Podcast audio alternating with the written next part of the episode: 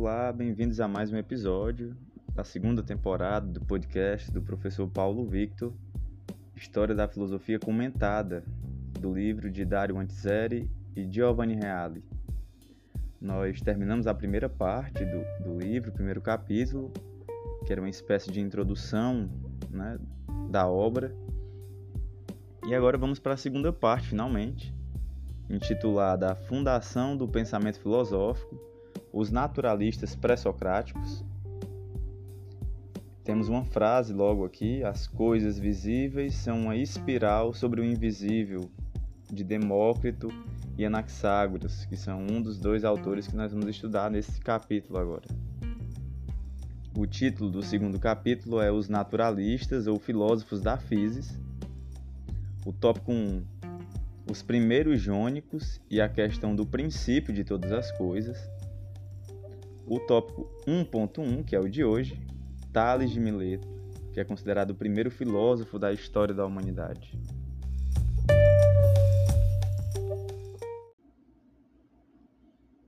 O pensador ao qual a tradição atribui o começo da filosofia grega é Tales, que viveu em Mileto, na Jônia, provavelmente nas últimas décadas do século VII e na primeira metade do século VI a.C. Além de filósofo, foi cientista e político destacado. Não se tem conhecimento de que tenha escrito livros, então tudo que nós sabemos é através de terceiros. Né? Só conhecemos o seu pensamento através da tradição oral indireta, ou seja, dessas citações, né, como do Aristóteles, por exemplo. Tales foi o iniciador da filosofia da physis, pois foi o primeiro a afirmar a existência de um princípio originário único, causa de todas as coisas que existem, sustentando que esse princípio é a água. É, primeiro, já existe um conceito aqui, o conceito de physis, que é um termo grego, o que, o que significaria physis né, para os gregos? É, esse termo para o latim foi traduzido como natura e do latim para o português como natureza.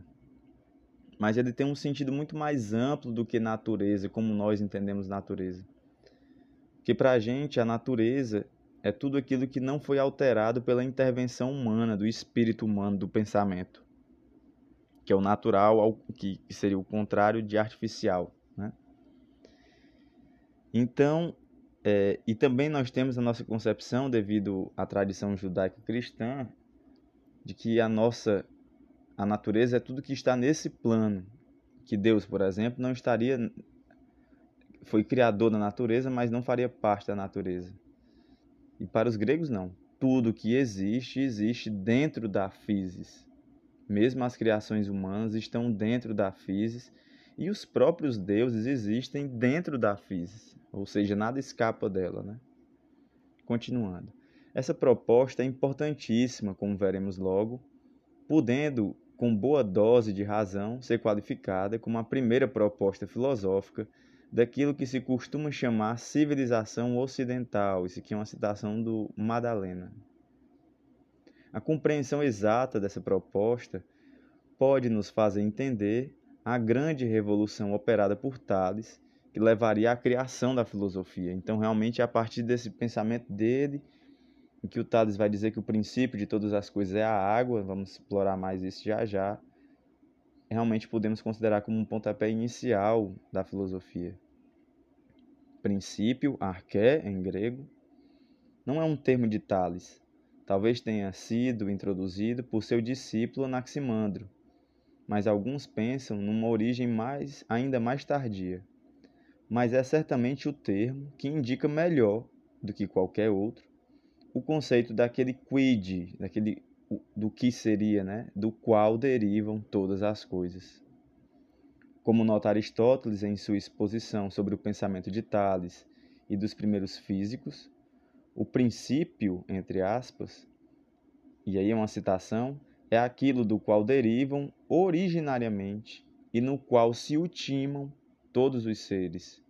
É, continua, uma realidade que permanece idêntica no transmutar-se de suas alterações. Fim de citação. Ou seja, uma realidade, citação, que continua a existir imutada, mesmo através do processo gerador de todas as coisas.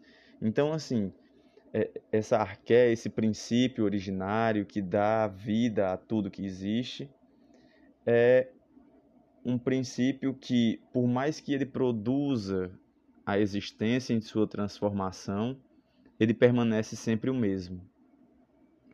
Ele gera vida, ele produz vida, mas permanece em si mesmo sempre igual. E o que seria esse primeiro princípio? Né? Essa é a primeira questão para esses filósofos da física ou físicos. O que deu origem a tudo? Para tentar, para que, para tentar achar uma maneira para que vocês visualizem, é como se, se nós juntássemos todas as substâncias que existem. Se a gente fosse juntando tudo num único ponto, qual seria a primeira substância? É mais ou menos essa a questão.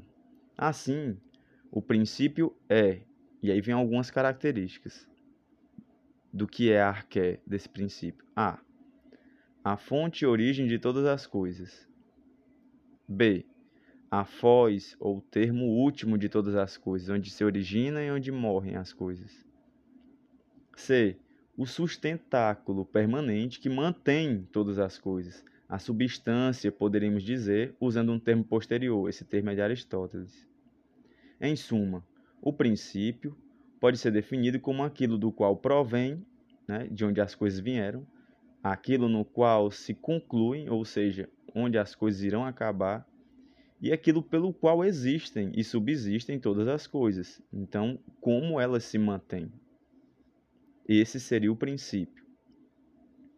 Os primeiros filósofos, se não o próprio Tales, denominaram esse princípio com o termo physis, que indica a natureza. E aí, cuidado com o termo natureza aqui. Não no sentido moderno do termo, mas no sentido original de realidade primeira e fundamental.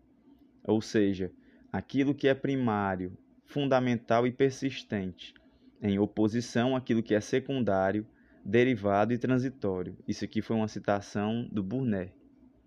Então, é, o que permanece sempre o mesmo, que dá origem a tudo, é a natureza neste sentido, no sentido originário, de onde tudo provém. Nós somos seres da natureza. Né? Assim, os filósofos que, a partir de Tales, até o fim do século V a.C., indagaram em torno da physis, foram denominados físicos ou naturalistas, que são esses primeiros filósofos que nós vamos ver durante alguns episódios daqui para frente. Então, a primeira questão da filosofia é sobre a natureza, sobre a physis.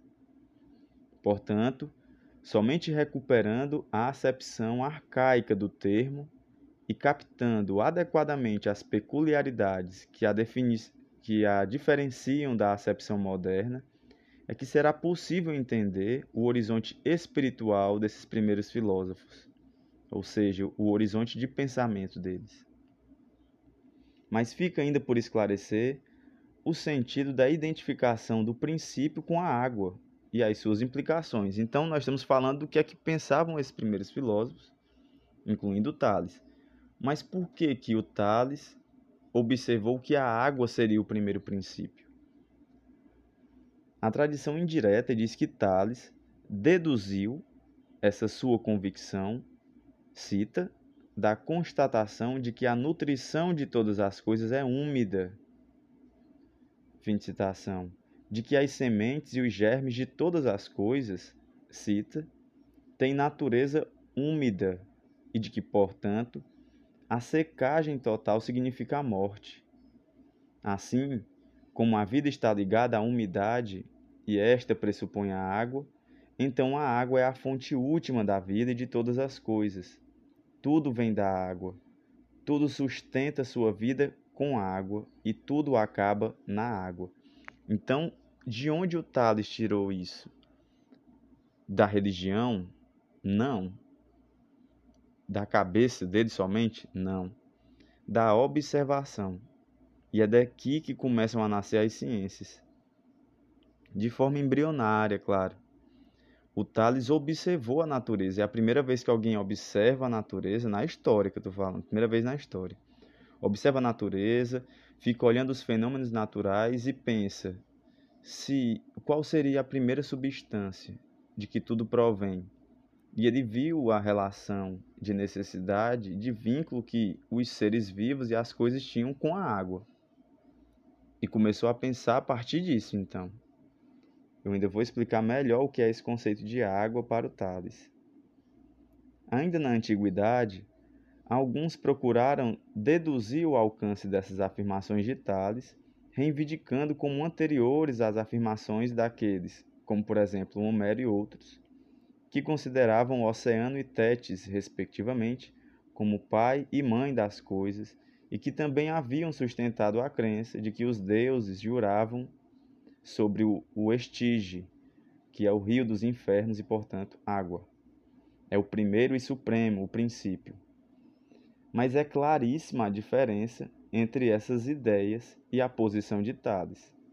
Assim, o que, é que ele está querendo dizer? Afirmar né, que existe um pensamento mais originário que dizia que a água era o princípio e que estava em Homero com a mitologia grega é um pouco complicado. Porque vai continuar o texto. De fato, Tales baseia sua afirmação no puro raciocínio, no logos. Os outros, ao contrário, baseavam-se na imaginação e no mito. Ou seja, o primeiro apresenta uma forma de conhecimento motivado por argumentações racionais, é o caso, é o caso do Tales. Ao passo que os outros apresentavam apenas crenças fantástico-poéticas. Então, é completamente diferente. Eles podem ter observado a, a natureza, a realidade, mas as conclusões são completamente diferentes. Não há base argumentativa, não há uma tentativa, não há um esforço de, de, de um discurso lógico para explicar o seu posicionamento, certo? No, no, no mito, não partir do momento que ele se torna um dogma, ele não precisa ser racionalizado necessariamente. De resto, o nível de racionalidade ao qual Tales já se havia elevado pode ser demonstrado pelo fato de que ele havia pesquisado os fenômenos do céu a ponto de predizer, para estupefação de seus concidadãos, um eclipse, talvez de 585 a.C. Ou seja, ele conseguiu até prever um eclipse na época, o Tales, para vocês verem o quanto a observação do filósofo Tales era de cunho racional. Ao seu nome também está ligado um célebre teorema de geometria mas não se deve acreditar que a água de Tales seja o elemento físico-químico que bebemos. Então lá vem, a gente vamos começar a abstrair a partir daqui, porque nós estamos lidando com a filosofia, né? Então a água que o Tales está falando não é o H2O, não é o elemento químico H2O que nós bebemos.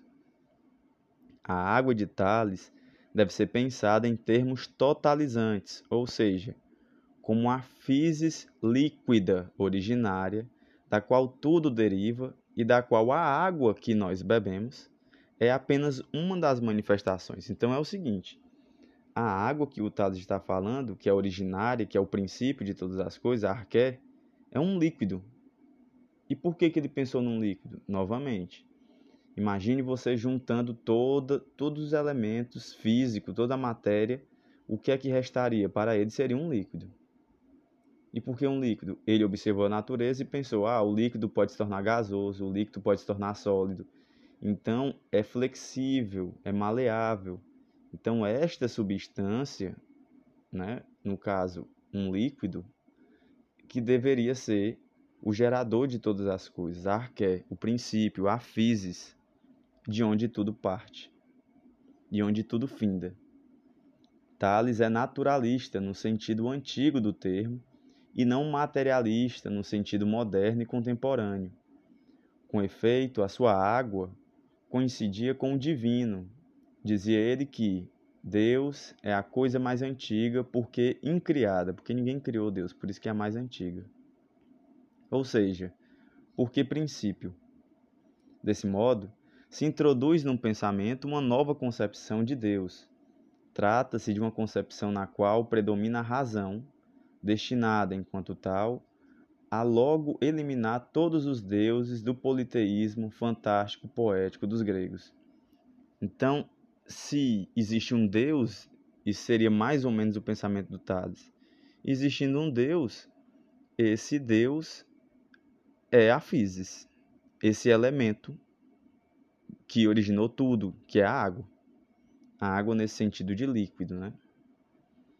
Ao afirmar posteriormente que tudo está, em, está pleno de deuses, Tales queria dizer que tudo é permeado pelo princípio originário, e como o princípio originário é vida, tudo é vivo e tudo tem uma alma, panpsiquismo.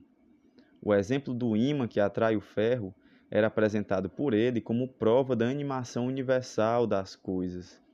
A força do ímã é a manifestação da sua alma, ou seja, precisamente de sua vida.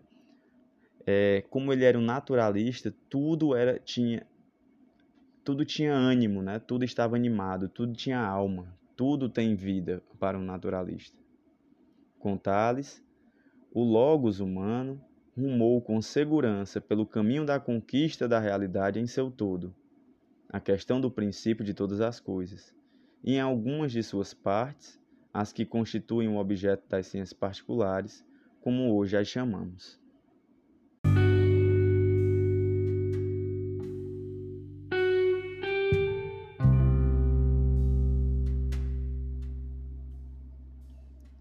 foi esse o tópico de hoje. Como vocês puderam perceber, é, chegamos no primeiro filósofo e realmente existe uma abstração racional e isso vai ser uma constante agora daqui para frente nos próximos episódios. Vamos é, é algo que vai acontecer por, com o conhecimento filosófico é ficar cada vez mais abstrato, certo? E também eu queria só aproveitar para comentar duas coisinhas. Para quem se interessar em estudar os físicos, os filósofos físicos, os filósofos da física, existe uma coleção dos pensadores, né? E que tem alguns desses textos que foram encontrados e que ainda se mantêm até hoje, com algumas traduções, claro, né? Existem outras, mas para português tem algumas nesse livro, assim como já saíram em outras edições. E também só mais um detalhe se vocês perceberam no início, fala em filósofos pré-socráticos. Né? Pode ser chamado de naturalistas, filósofos pré-socráticos, filósofos da física. Mas na academia, na universidade, nós não utilizamos mais tanto o termo pré-socrático, apesar de sair até no vestibular, é muito comum ainda. Porque pré-socrático quer dizer que é os filósofos que vieram antes de Sócrates, né? Mas não tem uma ligação necessariamente entre Sócrates e esses primeiros filósofos. Então não existia necessidade de, de diminuir, é como se, ah, essa aqui é a filosofia antes de Sócrates e após Sócrates, porque a pesquisa era outra. Então esse termo, né, ele ele minimiza um pouco esses filósofos e não é mais tão utilizado na academia. Bem, galera, é isso. O episódio nós vamos ficar por aqui e até o Anaximandro de Mileto. Até mais.